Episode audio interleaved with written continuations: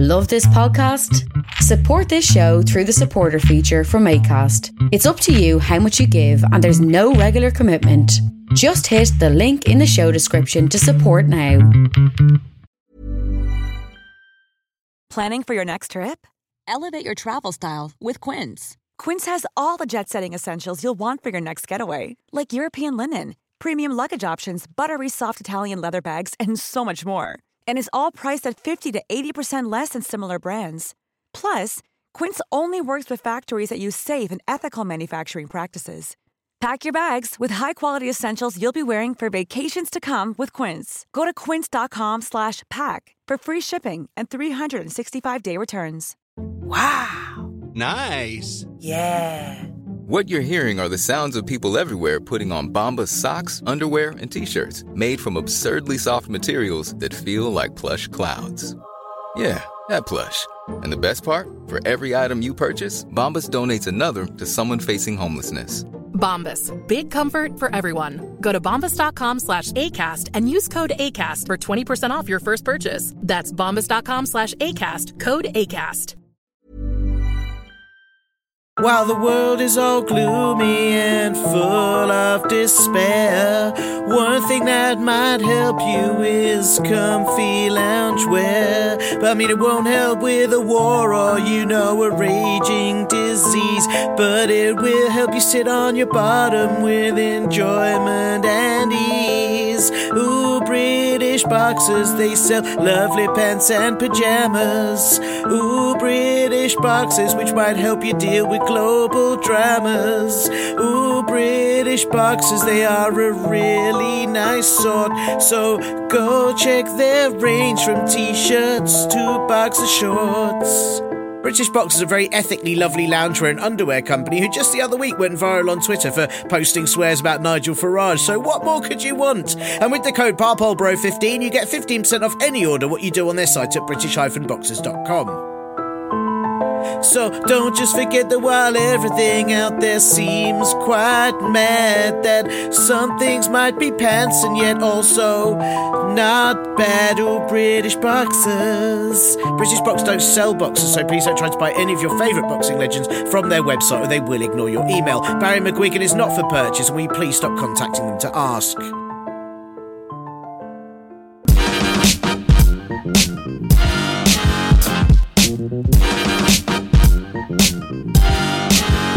Hello and welcome to the Partly Political Broadcast, the comedy politics podcast that isn't made with any secret oligarch money, um, or any money from anyone, really, and uh, shows, doesn't it? Ugh. I'm Tiernan Douieb, and as Prime Minister and poached egg in ill fitting trousers, Boris Johnson says that it's not future historians but the people of Ukraine who will be our judge. I wonder if that's why him and his government don't want to save any of them so they can get away with being on the wrong side again.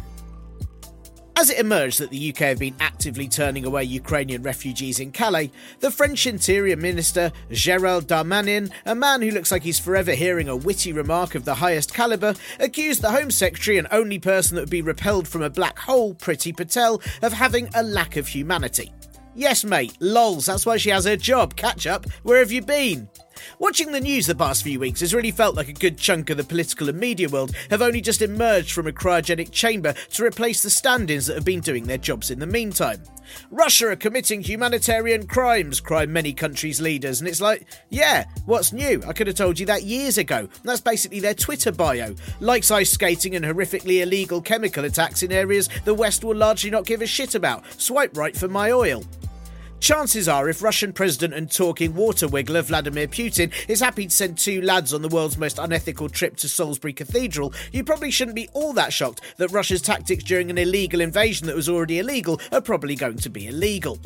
Boris Johnson put one of Putin's buddies in the House of Lords and he shouldn't have done. Yeah, I mean, where have you been? I know we're all suffering burnout, but I could have told you years ago that Evgeny Lebedev should be nowhere near decisions that affect the country simply based on how he resembles a haphazard go at a fuzzy faced magnetic toy. Perhaps I am being harsh, and the issue is that, like myself, many of those currently in important positions that should be alerting us about these things were brought up on a diet of 80s and 90s Cold War entertainment, where every story involved someone who you thought was a goody but then turned out to be a Russian spy willing to give away secrets or steal an ancient relic. So when the oligarchs and allies of autocratic regimes are really just openly hanging around, telling you who they're pals with, donating money to your party, insisting you run destructive referendums, funding campaigns that encourage people to die, and being in pictures with the heads of global media tycoons while everyone wears shoes that should carry health warnings, then I guess it could just really throw you off. We've been taught that the idea that those ones are the baddies is far too obvious and a distraction, and clearly those will be the guys that end up being double agents and helping James Bond, whereas that dude who keeps trying to make living conditions better is clearly suspect and needs to be stopped before it turns out he's planning to block out the sun or gain the powers of an ancient deity. But that is very much the 21st century, isn't it? An absolute insistence that the Emperor must be wearing new clothes because he says he is, and he would know. There's no way he'd just be naked when Facebook wouldn't let him post the pictures if he was, and if you suggest such a thing, it must be because you hate the country and not because you're horrified by having to see his tiny button mushroom penis wave around as he tells you your heating bill will now cost you your soul. Over the last week, the situation in Ukraine has continued to intensify. Rocket attacks have hit residential areas in several major cities, including the capital Kiev. Casualties and fatalities keep increasing, and the real figures are considered to be much, much higher than is reported. The UN suggests there are currently 1.5 million Ukrainian refugees, and it could increase to up to 6.5 million, something that the British government has raced to help with by giving asylum to um, just 50 of them. It's like turning up to a flooded home with a teaspoon and giving up after five minutes declaring yourself the saviour of the people. But those 50 people can now stay in the UK for three years, which is really nice, so their chances of getting COVID or having to pay all their savings on heating bills are much better than they were before. According to the Foreign Secretary on what happens if you vacuum pack a person, Dominic Raab, he said we can't just open our doors to Ukrainian refugees as it will undermine popular support. Which popular support is that, Dom? The one from former Russian bank chief accused of money laundering who gave you 25 grand? Actually, in this instance, uh, Dominic Raab probably means that support, but also the solid 30 to 40% of people who insist on voting Conservative and don't want anyone coming over here and taking all the jobs we don't actually have or using any of the public services we also don't actually have anymore. It's not fair for people to flee their awful situation and come and make our one seem less bad, as that really takes the shine off voting Tory if you put all that effort in and someone still ruins it by managing to enjoy living here. Home Secretary Priti Patel vehemently denied that her border controls were actively turning people away at Calais, and the Home Office are considering a new safe route to help refugees from Ukraine. But it's all in the language, you see, as I'm sure Priti Patel considers quite a lot of things, but then realises they'd make people happy, so he decides against them. And there is every chance the Home Office aren't turning people away in France because they're insisting that those people walk away from the border backwards so that border control can see the sadness in their eyes and capture it for Patel to feed off later. The Prime Minister said the government will be as generous as they possibly can be in helping Ukrainian refugees come to the UK. But again, from him, that probably just means they'll only be allowed over if they pay for his wallpaper. Though, with all the Russian donors gone, Johnson is going to need someone else to buy all of his things for him. The UK is so generous allowing 50 people in, and they've gone above and beyond that by making sure the Home Office helpline for Ukrainians to contact isn't actually free and will cost them loads just to ask for advice. The epitome of humanity, right there, showing that even though you're fleeing war, we don't want to patronise you with special treatment and want you to know that your care is equally as unimportant to us as any British citizens. Anyone who pretends that they know what's going to happen between Russia and Ukraine next is a big fat liar, which is probably why Boris Johnson keeps saying he does. As I record this, Russia have agreed a ceasefire to allow citizens to leave the major cities, but only if they then travel into Russia or Belarus, which is very much out of the frying pan and directly into a hungry waiting mouth.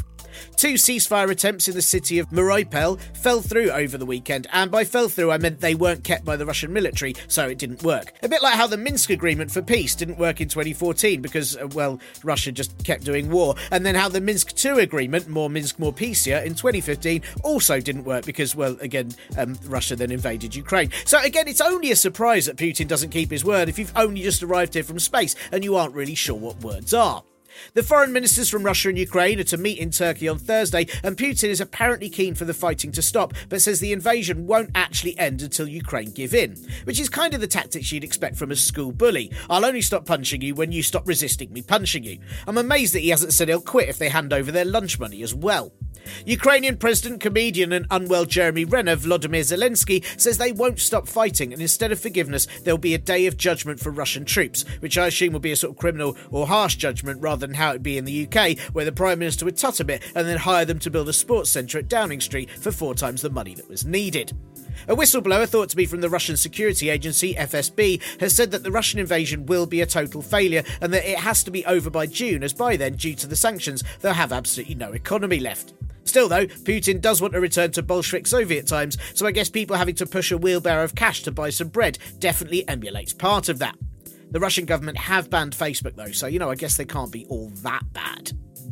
International sanctions have definitely made a difference, but Boris Johnson says that world leaders need to do more, probably to make up for the complete lack of anything that the UK has done. The rest of the world must see our Prime Minister as some sort of jumped up backseat driver, although God knows why you'd want to give him a lift anywhere in the first place.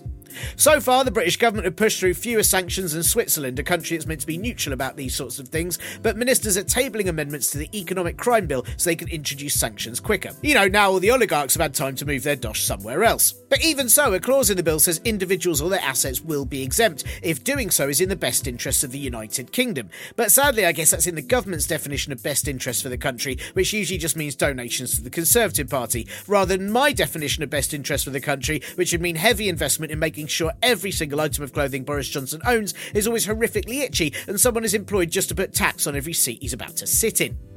Johnson has also cut the budget for the anti corruption unit that investigate dirty Russian money in London, which many have criticised, but I suppose, much like with COVID, if you don't test for it, it's not there anymore, is it? So that makes dealing with it an awful lot easier. Thing is, the best way to get rid of a good chunk of dirty Russian money would just be to stop the Conservative Party taking it. Tory party chairperson Ben Elliott, with a face that appears to be in motion even when it's not, runs a company that provides services for wealthy clients, many of them Russian oligarchs who then donate to the party for lunches and meetings with cabinet ministers, because obviously their idea of a good time is a really fucking awful tedious one. The party says that all their donors are legitimate and support their aims and objectives, which currently appear to be using Russian oil, Brexit, and not letting Ukrainians into the country. I suppose the Conservatives have to take that money though, because otherwise, goodness knows what influence and bribery they might use it for, right? Johnson is being urged to appear in front of a parliamentary committee to explain his connections to media mogul and pal of Putin, Evgeny Lebedev, after he overrode security concerns to get him a place in the House of Lords. Though, to be fair, based on how little the Lords managed to achieve without the government just overturning it, there's every chance that by putting Lebedev in there, Johnson's basically neutralised him. I mean, how on earth can Evgeny Lebedev influence politics if he's on the backbenches completely fast asleep? Boris Johnson said foreign money launderers would have nowhere to hide, but again, it's an interesting choice of language because he could just mean that they don't have to because he has to send their party invites somewhere. The Prime Minister has drawn up a six point plan, like a Pentagon, I suppose, to support Ukraine, which is really ambitious for a man who struggles at the best of times not to be completely pointless. One of those six points is just to support Ukraine's efforts to defend itself, which I assume will amount to Johnson every now and then saying, Go on, Zelensky at the TV, or maybe asking everyone to give those who haven't died a big round of applause. What would actually be a good plan is, well, aside from not just letting 50 people in, like the UK is some sort of shit nightclub, is to work out how to make the UK less reliant on Russian oil and gas. Currently, the invasion of Ukraine and a possible embargo on Russian fuel has risen costs by 10%. So maybe, maybe the government's unwillingness to step in and lower energy costs for households was actually part of their campaign to support Ukraine. That's right, we don't actually want to help you, but by freezing to death, we're really showing Russia who's boss. Cave dwelling sputum Nigel Farage has reared his rubbery head in recent weeks, at first to show support for Putin's actions in a way that feels like when celebrities you've known have been dating for years finally admit to it. Then this week it was to announce his new campaign for a referendum to stop net zero targets. Some critics have said that it's mighty suspicious that Nigel Farage wants the UK to have more dependence on oil and gas right now, but I think they're missing the more obvious picture, which is that mutant frog people like him would thrive in a waterlogged and toxically humid planet. In the midst of all of this, the government decided that what the world really needed right now was a new knight in polyester armour, and who better than original trollface meme Gavin Williamson? Yes, the man who lost his job as Defence Secretary for breaching national security and then ruined the futures of all the nation's children has now been given a knighthood, a decision even Number 10 has said it's hard to justify. Is it? I mean, again, a cynic may say it's because he was Defence Secretary at the exact time the FBI was investigating the Trump Russia connections in London and may know things that'd be handy to hide away with a sir. But I think it's more than that, you see. Gavin Williamson has shown exceptional service to the notion of failure, and just imagine the inspiration he'll give many as they see that this absolute shit show of an attempt at a human has got an outdated accolade, and they'll think maybe I can achieve anything if I too make friends with a truly fucking awful bunch of morally redundant rich assholes. You can do it too, kids. You just have to try to meet some of the worst people imaginable. I believe in you. The UK policing bill was forced through last week with all the bits the Lords had tried to remove about making protests illegal if anyone at all finds them annoying. Several Conservative MPs have been praising the anti war protesters in Russia and then went to the House of Commons and voted to imprison anyone here that did exactly the same for up to 10 years. Still, I suppose with all the sanctions they're sort of having to impose, they've got to find ways to make those oligarchs feel at home somehow. MPs are getting £2,200 pay rise from next month, which will really help them deal with all the rising heating costs they voted not to do anything about, so that's really handy. Oh, no, wait, sorry, they get those on expenses. MPs do need more money, though, because if they don't get that, they'll have to seek extra money from donors, and look where that's got us. So this way, they won't have to do that and instead can just do it anyway, but take them to nicer places for lunch. It's funny, because if you were to go back to, say, the beginning of 2016 and let someone know that this is what would happen to the world in the future, they'd say, yes, that's what I thought would happen. It's really obvious if you just read things and pay attention. What are you, an idiot? And you know what? They'd be right.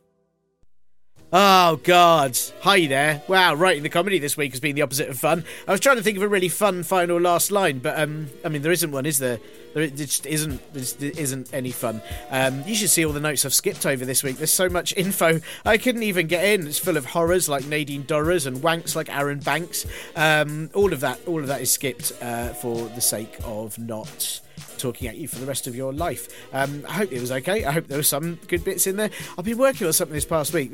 I'm underconfident about because I've been working on something this past week, and I've got to be careful how to talk about it because I don't want to lose more work. But basically, I had to write something about the current situation, and it had to be sort of funny but not flippant, which is the board, you know the line that I try to be on this show anyway. And then sort of when I did it and I submitted it, like uh, oh the gags are too complicated, or, or I don't really get that one, and um, and then they all got removed, and now it's just sort of it's just sort of a, a thing without any of the jokes in. Anyway, anyway, basically, it made me remember that there are that, that there's really sort of key ways to doing humour about these situations that I think um, you have to sort of understand if you want to broach it in that way. And because uh, I'm a firm believer that jokes about terrible situations are an absolutely necessary coping mechanism. But as far as I'm concerned, the key is that the gags are in the detail, in the sort of extraneous nonsense around the horror, in people's comments. It's never ever about the tragedy or the suffering of the people. Um, you know, not for me anyway. That's not my humour. I wouldn't do that. Um, but then you see, if you cut out the detail or the kind of silly surrounding bits, then you take away any room for where jokes can be placed in a tactful and thoughtful way.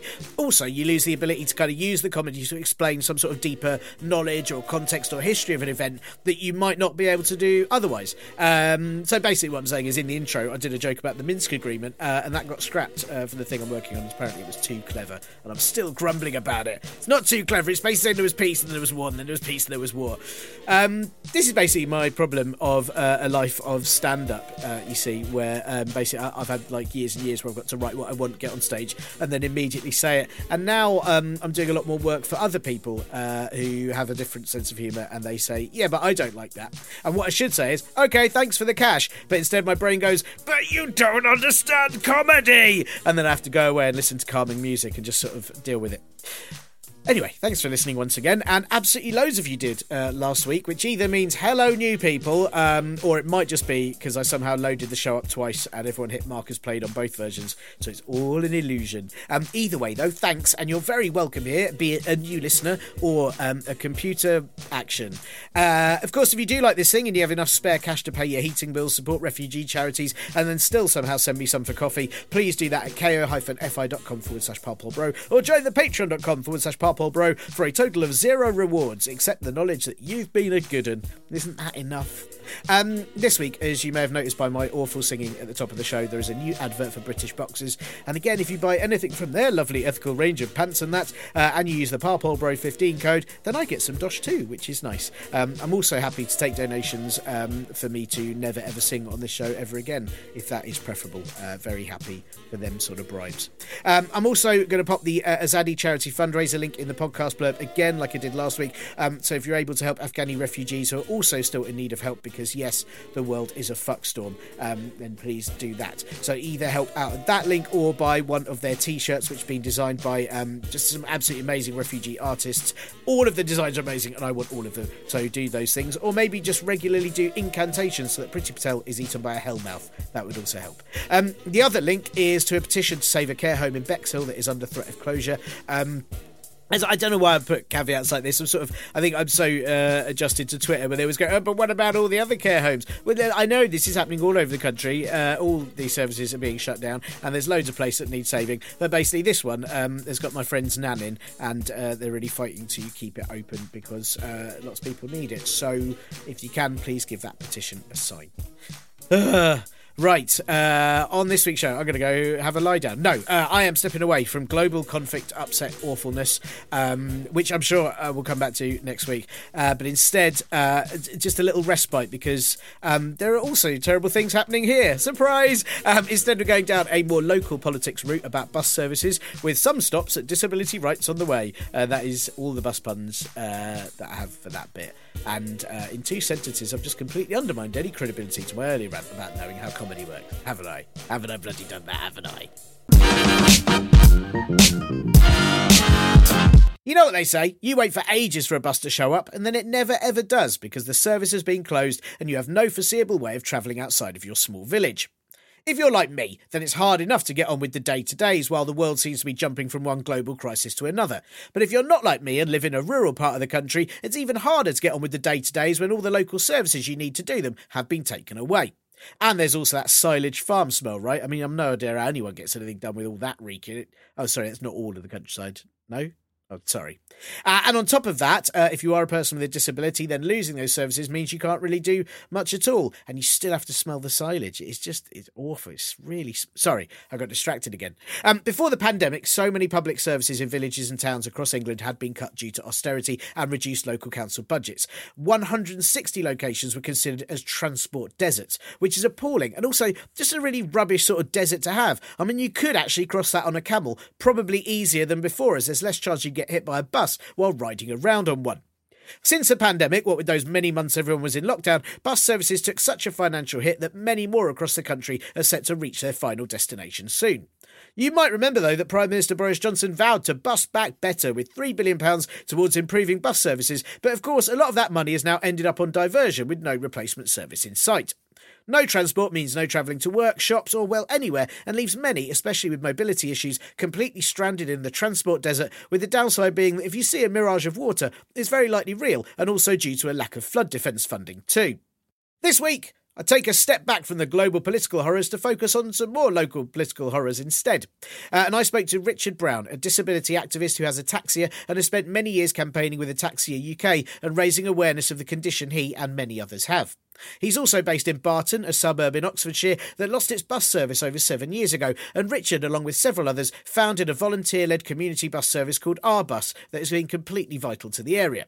Richard was awarded an MBE last year for Our Bus and his services to people with disabilities. So I thought it'd be good to talk to him about the current state of disability rights, where the disabled community were largely hit much harder than any other section of society by the pandemic, but also to ask him about the actually positive story of public ownership and community initiatives that led to Our Bus. But I didn't once ask him about the smell of silage because I've been to Barton and it seemed absolutely fine for cow poo whiffs, thankfully, because that's the last thing they'd need right now, isn't it? Here is Richard. Hi, Richard. I really appreciate you being on the podcast this week. Um, I've read uh, quite a lot of your blog and I think it's absolutely fascinating and, and just brilliantly written. Um, and I, I, think I want to start right at the top. Uh, one of the things I've been very aware of, and I feel doesn't hasn't really been mentioned often enough uh, over the course of the pandemic is that it, does really feel like disability rights have been greatly reduced by by the last few years, and you know areas where I know universal credit got an uplift and and uh, disability payments didn't, disability benefit payments didn't, and uh, but it does just feel like a, a lot of the time like people with disabilities have been largely forgotten about. Now, is is is that the case, and and how are things now com- compared to how they were in 2019? Sure. It's um, well. Thank, thanks for the compliment. Um, I think it is. Um, it's been a very difficult time for disabled people in the pandemic, um, but I think everyone, apart from billionaires, obviously have uh, had had a difficult time. Um, there, there, are things that have affected disabled people um, in a very unfair way, and I think uh, we have had the worst of it. Um, local authorities have stopped giving care um, or, um, and you know that that's difficult to get started again. Um, the uplift you've mentioned, Um, the reckless abandonment of restrictions now is putting disabled people in a very difficult situation um, as their carers and family members come back into their homes without tests. So you know it's uh, it's quite frightening. So and public spaces are changing um, to you know to exclude disabled people. Um, you know, cafes and pop-up things on streets are happening, and disabled base are disappearing as um, you know the world is changing. So I think it has been bad, but I think we need to look at the bigger picture for disability and actually go. It goes much further back, and disabled people have um, sort of being um, marginalised and uh, oppressed. I think for at least fifty years in this country, um, and it's just now worse than it's ever been. Yeah, I sort of feel very aware. I, I, I mean, that's that's my own ignorance. I hadn't realized is sort of when you say 50 years I, I think in my head i'm very sort of aware of it in the last 10 years and i'm very aware of the um a lot of the issues with the sort of the assessments uh, that just seem to become particularly harsh mm. um but are you saying that sort of in, in uh, without meaning to um sort of take your words uh, and, and maybe misrepresent it but are you saying sort of in 50 years not like things haven't really changed very much yeah, so um, one of my favourite pictures that I use on my blog a lot is um, a picture of um, people um, protesting next to a bus. They're holding signs up, um, you know, saying we want better access. Um, the picture is in black and white, and if you look at it closely, it's from the '60s in America. you know, and that's even longer ago. And so we we were still there. That was us, but still there 60 years ago not able to get on buses. Um, and now, you know, this, they're a bit easier. Things have improved a little bit, but it's still, you know, still so much work to do, and so so difficult to, um, you know, to to get, you know, that level of, of quality that we've been looking for. It's that's really upsetting to hear. I mean, it's this is perhaps a a, a, a silly question, but what you know, you, since the '60s, why is it taking so long for there to be positive change for for accessibility? I I you know it, seems to be that um, you know certain privileged people you know get what they want, and other groups who are marginalised outsider groups don't. Um, and it's the same across a lot of groups. Um, I think we, we've seen with Black Lives Matter um, that when it all finally comes to a head and you know people say enough's enough, um, this group need help. Um, there are there are still plenty of people that don't get it and don't don't want to and feel uncomfortable by it, and so it's it's it it is horrible. I mean, we've we've had Brexit We've had 10 years of austerity. Um, things have just got worse and worse for disabled people in this country. Yeah, I think it was. I was really um, uh, just on a sort of uh, personal level of my own, the, the, the, world that my head's in. But I think one of the things that really highlighted for me was the amount of people uh, with disabilities who contact me on Twitter saying, "Oh, you're doing an online gig. Finally, I can come to one because there hasn't been a theatre I could go mm. to for however long." And I, I don't think, uh, you know, I don't think many of us in the entertainment industry had even realised that the access to so many places had been so bad for so long, and and suddenly that whole world opened up for for a brief time. Hopefully, I, I think a lot of places are going to continue it now. It's fantastic. It's yeah, well, the, the whole thing of access uh, being too difficult or too expensive um, is is a myth, really. I went to uh, the Colosseum some years ago, uh, and they've installed a, a glass lift in the in the you know and it looks seamless beautifully but so the the argument that access is too expensive or it's you know too difficult or you know won't look right or this building's too old we can't put uh, rubbish i mean it's really it's about attitudes it's about people you know being seeing the world um, with equality um 44% of people who are over 65 have a disability. So disability isn't going away. Um, so we do need to look at the world we live in um, and see how we can we can improve it for everyone.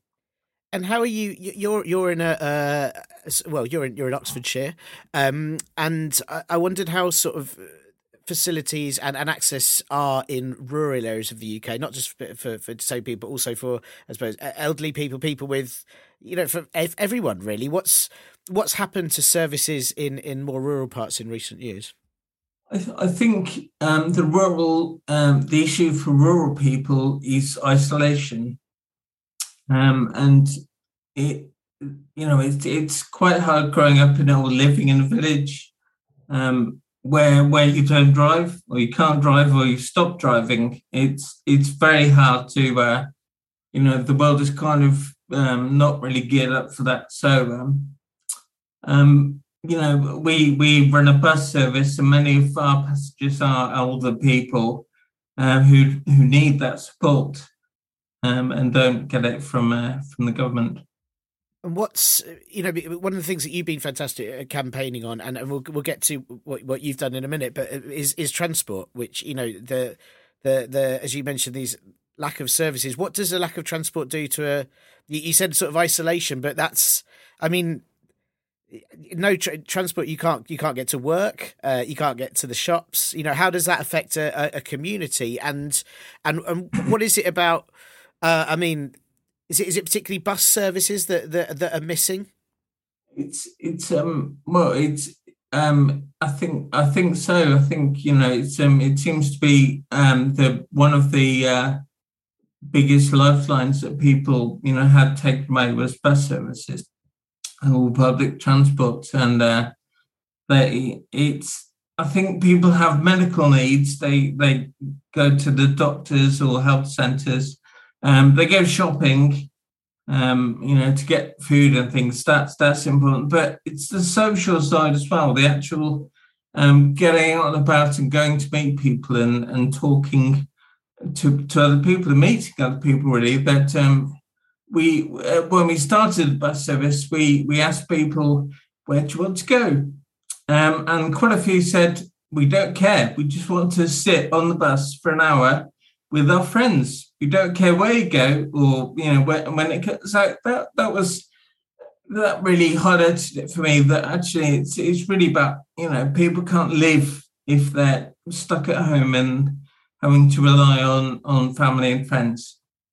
So, I suppose first question really is is is the service that you, that you helped set up, our bus Bartons. Why, why did you have to set up a service. You know, it feels quite ridiculous, eh, you know, to, to say out loud, but that, that people, the community themselves had to set up their own bus service because there wasn't one. Who was responsible for it before?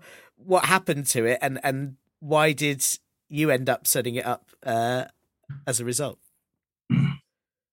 Yeah, well, initially, um, I mentioned earlier austerity um, and the cuts that, that swept across everyone. Um, one of the one of the big cuts was to rural bus services. Um, a lot um, just disappeared. The reason being that the subsidies um, that were from the government that were given to local authorities to give to bus operators to run rural services um, at a loss were, were cut.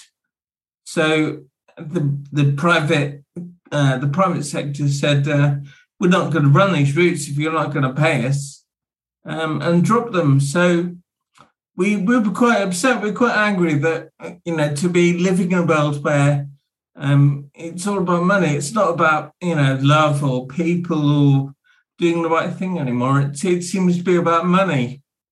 So um, we we thought, well, you know, we, we don't believe in that. We're not all about money.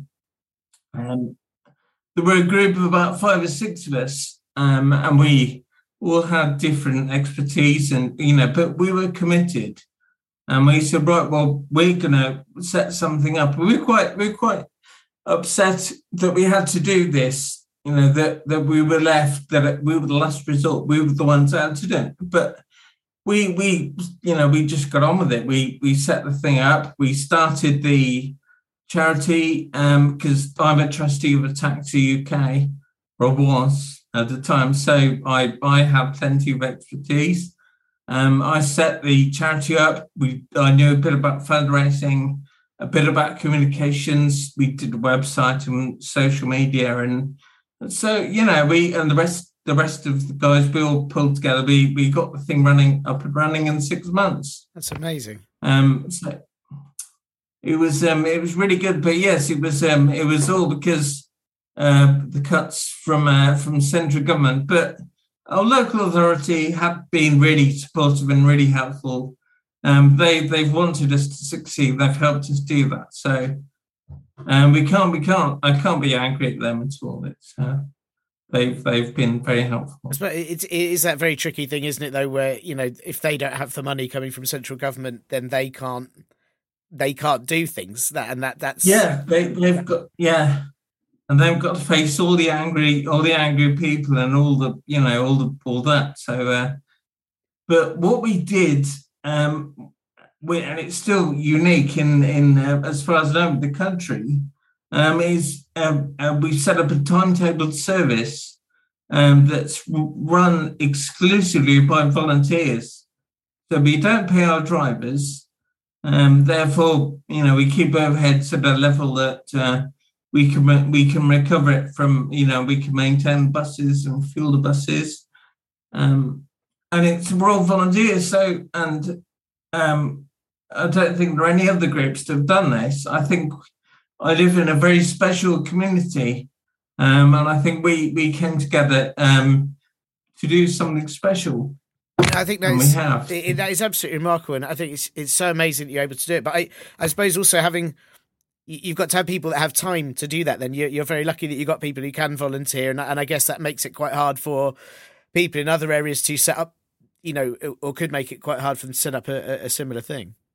Yeah, we it's we um we were very lucky. I think that we we had we had the right people at the right time, the right skills, and that we could do it. But um, we've uh, that was six years ago, and we've met a lot of people who wanted to do the same thing. Um, and when we we sort of say to them, okay, you need um, a team of five or six really committed people. Um, we often don't hear back. they often, you know, that that's um, you know, it's, it's quite difficult. This, I think, today in this stage, to find um, people with the time and expertise to give, you know, so um, Right, that that's been a problem. Is I mean, are there other things that was was creating your own bus service the first the first place you went to? Was that the, the first thing you kind of decided to do, or was there a campaign process to bring the old bus service back first? Um, not not. I was um I I but I was um nominated by the parish council to go to the um, county council transport forum um, to hear from the operators, you know, to hear from the council what what they would. And there was no, there was never any question really of um, a campaign. You know, the money was going. You know, there was no, there was. I mean, there was nothing really that we could do to get it back. You know, it was. Um, but it was hugely wasteful the way the way that the um, previously the, the the bus would come through our village every hour with nobody on it um, um, you know, we've obviously we've, we've refined the service and we we go through the village um, two or three times a day, and that you know that's that's quite enough for people. So it was it was badly run, I think the subsidies anyway, but. No, we, we we just we didn't know what we were doing. We just went straight into running a bus company. We just thought, right, how do we we bought a bus? We you know we we uh, my my friend um, he drove round. He drove around the bus routes with a stopwatch, timing himself. You know, so he could, he could out. Honestly, it was like you know, it was really you know, we we just did um completely. We just did what we thought was best. We made it up, and we we had we have a company, and we we um you know we have we have finances. We we you know we we um, we do it all properly, and we've been on in the media, and we've been on TV, and we've been in papers. We we we we inspire a lot of transport groups and a lot of people to do what we've done. But um, it's it, it's so hard, I think, for them for others to to do that. So it is.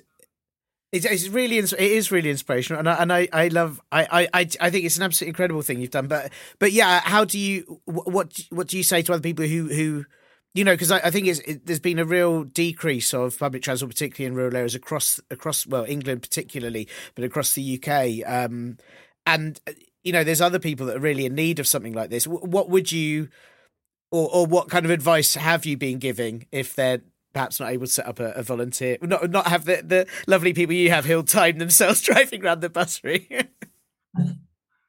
we we always tell people that it can be done. We always tell you can do it, um, and I think a lot of people are looking for someone to come in and do it for them. That's that you know that's kind of what people I think they want. But uh, we always tell them you can do it. Um, and there is when we started um, we didn't really know what we were doing, um, but we didn't have any friends or contacts either. And we built those up over the years. We've um, we've carried out now twenty five thousand passenger journeys on our buses, wow. um, and one hundred twenty five private hires. Um, you know, so uh, people, you know, sort of have become familiar with us and get got to know us. We've made friends um, with um, politicians and local business, and you know, so it, it it's worth persevering because it gets it gets a bit easier. I think you um as you go along. I think it doesn't always have to be just you in a room with someone. I think as as it grows, it, uh, becomes easier. And, and you know if, if if we're ever in a situation where uh, you know there was money for public transport again, would you be slightly miffed? I mean, it sounds like you're running it so well. I don't know if you'd want the, the other one to come back. would you be a bit? You'd be a bit upset. You're running it wrongly. You're not. You're not doing the routes properly.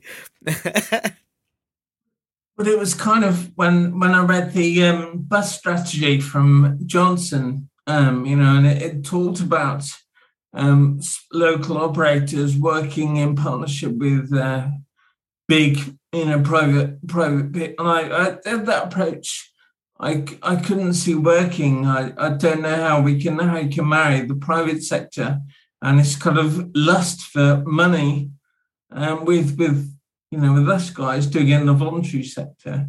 Um, so I was a bit worried when I read that, but obviously, like you know, most of Johnson's promises, uh, you know, just hot air.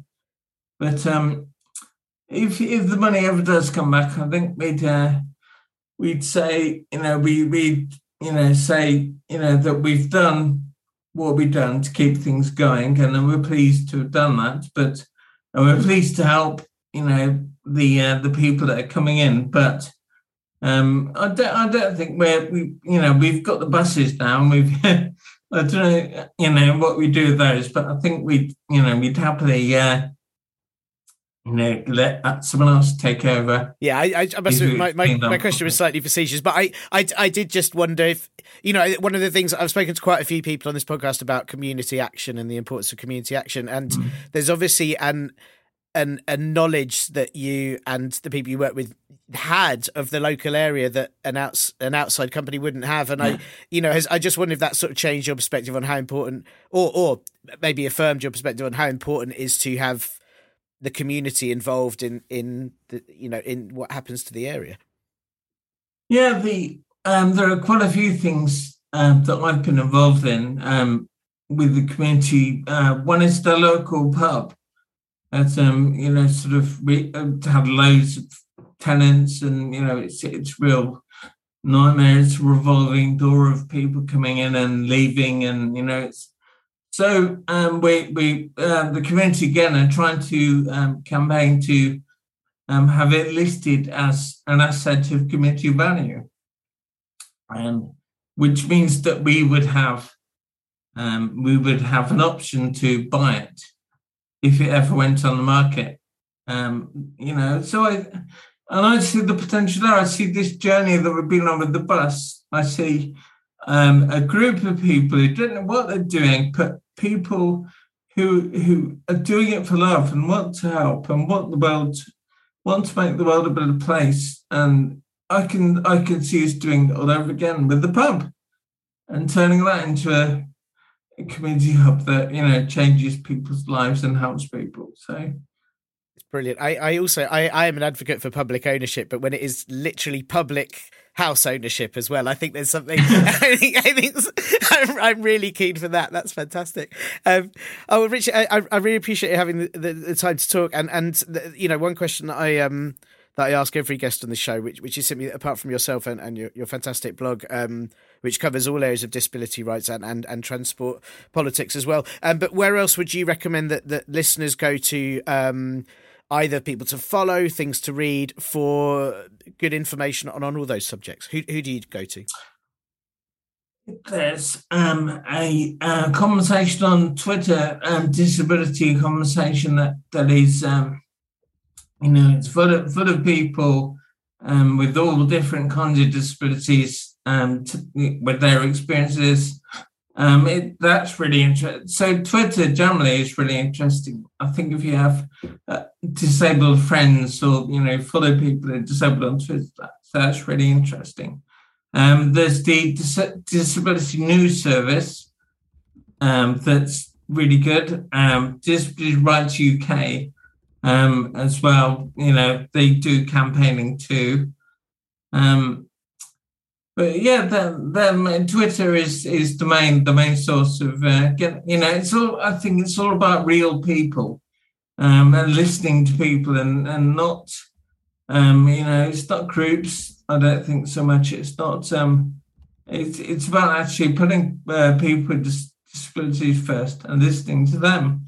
So actually, disability Twitter for me is a really good way of uh, making sure that those voices get heard. It's that time of the year. Your vacation is coming up.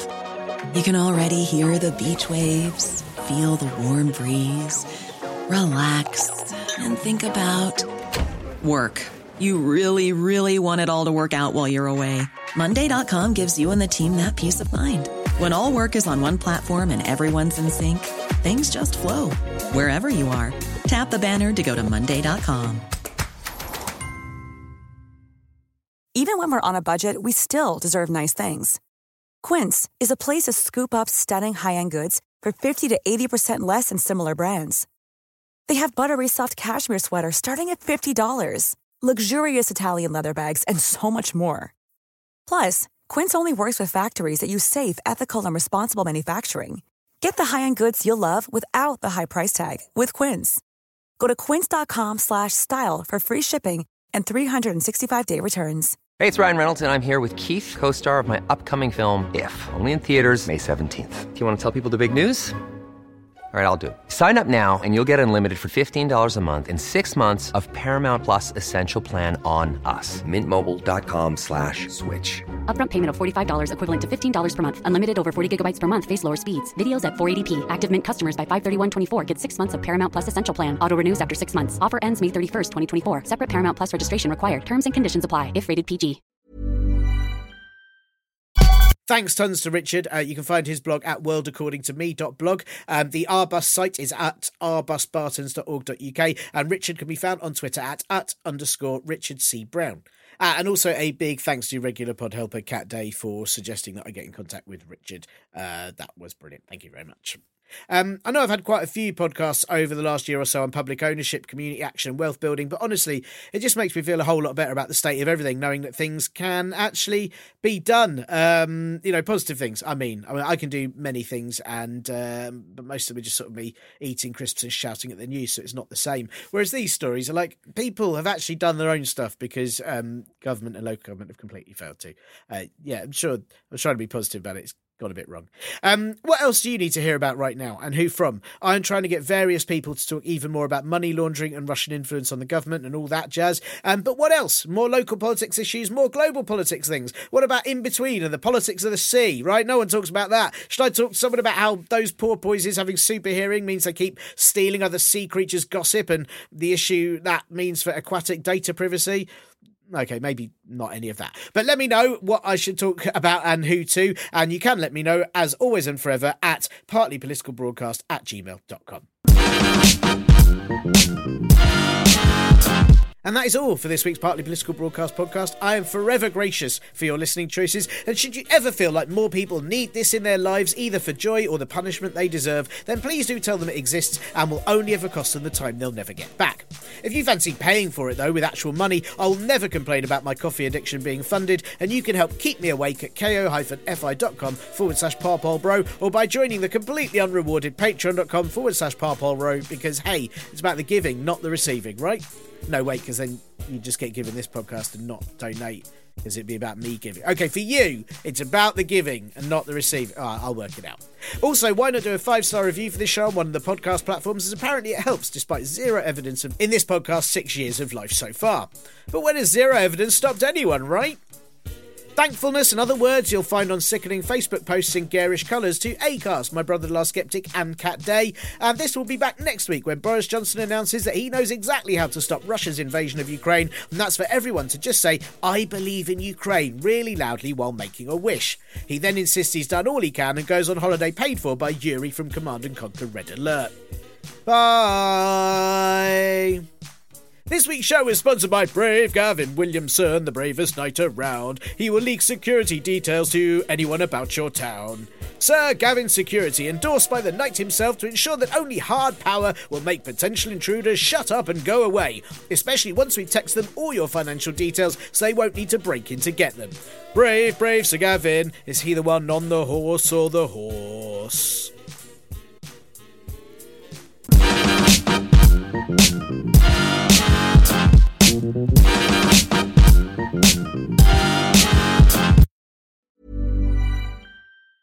Hi, I'm Daniel, founder of Pretty Litter. Did you know cats tend to hide symptoms of sickness and pain? I learned this the hard way after losing my cat, Gingy. So I created Pretty Litter, a health monitoring litter that helps detect early signs of illness by changing colors, saving you money and potentially your cat's life. Pretty Litter is veterinarian developed, and it's the easiest way to keep tabs on your fur baby's health right at home. Go to prettylitter.com and use code ACAST for 20% off your first order and a free cat toy. Terms and conditions apply. See site for details. Even when we're on a budget, we still deserve nice things.